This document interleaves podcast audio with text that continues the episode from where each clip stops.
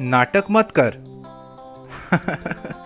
ये लाइन सुनते ही हम सबको अपनी बचपन की कुछ ऐसी बातें याद आ जाती हैं जब स्कूल ना जाने का बहाना करने पर माँ अक्सर ये लाइन यूज किया करती थी कि नाटक मत कर। तो ये नाटक ही है जो हमारी जिंदगी का एक बहुत ही जरूरी हिस्सा है और हम सब ने किसी ना किसी समय पर नाटक जरूर किया है। हेलो बूंदे सुनने वाले मेरे प्यारे दोस्तों को उनके प्यारे दोस्त अनुज का नमस्कार। तो आज हम बात करने वाले हैं कुछ सदाबहार नाटकों की जिन्हें देखने या पढ़ने के बाद ऐसा लगता है कि जैसे हमने पहली ही बार पढ़े हैं।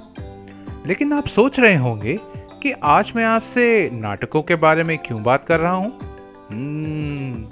क्योंकि हम बात करने वाले हैं वर्ल्ड थिएटर डे की, जो कि 27 मार्च को मनाया जाता है।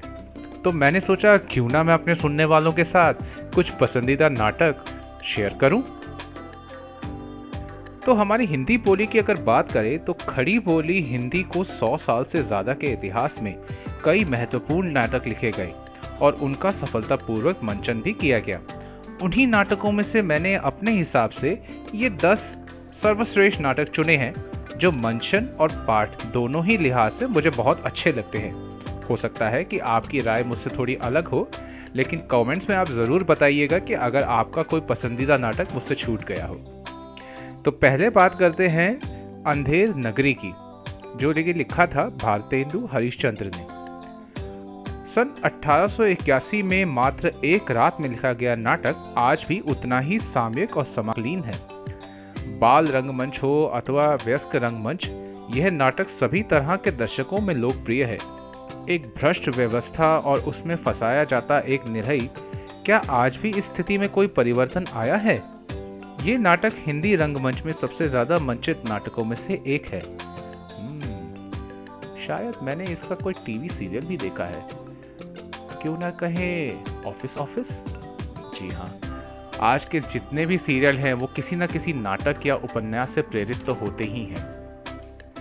अगले नाटक की मैं बात करना चाहूंगा ध्रुव स्वामिनी, जिसे लिखा था जयशंकर प्रसाद ने। भले ही जयशंकर प्रसाद के नाटकों को मंच के अनुकूल ना माना गया हो, लेकिन ध्रुव स्वामिनी हमेशा से रंगकर्मियों के बीच चर्चा का विषय रहा है। मात्र नाट्य मंडलियों के साथ ही नहीं, स्कूल कॉलेज के छात्र छात्राओं के बीच भी इस नाटक का खूब मंचन हुआ है। इस नाटक की सबसे बड़ी बात है उसका कथ्य। यदि पति नपुंसक है तो उसे नकारने की पहल स्त्री की तरफ से होती है और इसमें धर्म और शास्त्र भी उसका समर्थन करते हैं।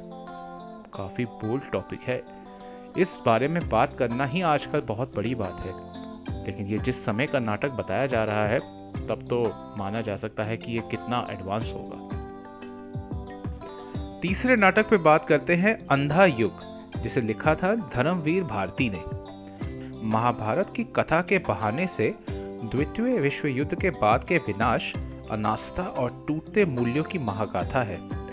यहाँ तक कि ईश्वर की मृत्यु की घोषणा एक काव्य नाटक होने के बावजूद अंधा युग रंगमंच पर सबसे ज्यादा प्रस्तुत होने वाली कृति है। आगे बढ़ते हैं अपने चौथे नाटक के ऊपर, जो है आषाढ़ का एक दिन, और इन्हें लिखने वाले हैं मोहन राकेश।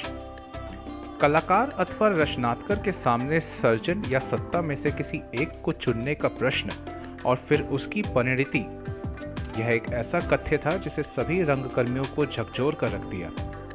शायद ही कोई निर्देशक या कोई रंगमंडली होगी जिसने इस नाटक को ना खेला हो। यथार्थवाद का भारतीय स्वरूप क्या होना चाहिए, आषाढ़ का एक दिन उसका सबसे अच्छा उदाहरण है। अगला नाटक है बकरी, सर्वेश्वर दयाल सक्सेना जी द्वारा लिखा गया। 7वें दशक में रंगमंच में लोक तत्वों को लेकर लिखे गए नाटकों में से सबसे सफल और चर्चित नाटक रहा बकरी।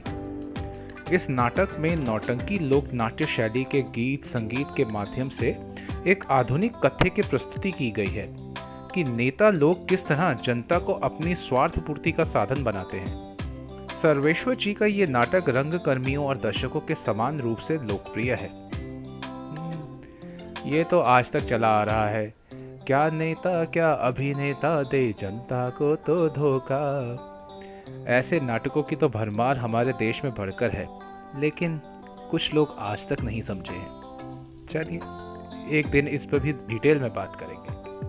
हमारा अगला नाटक है एक और द्रोणाचार्य, शंकर शेष। आधुनिक शिक्षा पद्धति पर एकलव्य और द्रोणाचार्य की कथा के माध्यम से गहरा प्रहार किया गया है। इस नाटक में दो समांतर प्रसंग एक साथ चलते हैं। एक प्रसंग महाभारत का है तो दूसरा आज के प्राध्यापक और उनके परिवार का प्रसंग। अगला नाटक कबीरा खड़ा बाजार में लिखने वाले हैं भीष्म साहनी।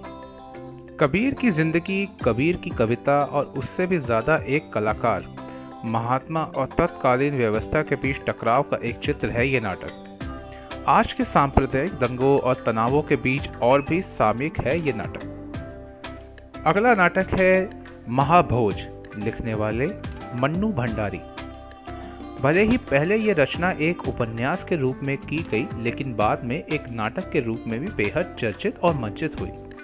इसकी वजह वही है कि नेता लोग किस तरह चुनाव जीतने के लिए कथित रूप से निरही लोगों की हत्या को भी हथियार बना लेते हैं। यह एक ऐसा कथ्य है जिसे हर आम आदमी ने भुगता और झेला है। आगे बढ़ते हैं कोर्ट मार्शल, स्वदेश दीपक। हिंदी रंगमंच में दलित पात्र को केंद्र में रखकर लिखा गया बहुत सशक्त नाटक है ये। मुकदमे की कार्यवाही नाटक के शिल्प और संरचना को नाटकीय तनाव से भर देती है। नतीजा यह है कि दर्शक बंधे से बैठे देखते रहते हैं। तो आइए आज की हमारी लिस्ट के आखिरी नाटक की तरफ बढ़ते हैं, जिसका नाम है जिस लाहौर नहीं देखा, लिखने वाले हैं असगर वजाहर। 1947 के भारत विभाजन की पृष्ठभूमि पर लिखा गया ये पहला नाटक है। कहानियों और उपन्यासों में भले ही यह कथ्य बार बार आता रहा हो, लेकिन नाटक में अपनी आंखों के सामने देखने वाले दर्शकों को बेहद जकड़ लेता है इसका कथांक। तो ये थे मेरे द्वारा चुने गए कुछ सदाबहार नाटक। आशा करता हूँ कि आपने इनमें से कोई नाटक देखा या पढ़ा ज़रूर होगा। अगर आप अपनी कोई राय देना चाहे या कोई ऐसा नाटक आप हमें बताना चाहे जो आपके हिसाब से सदाबहार है, तो ज़रूर अपने कमेंट्स में इसका ज़रूर बताइएगा।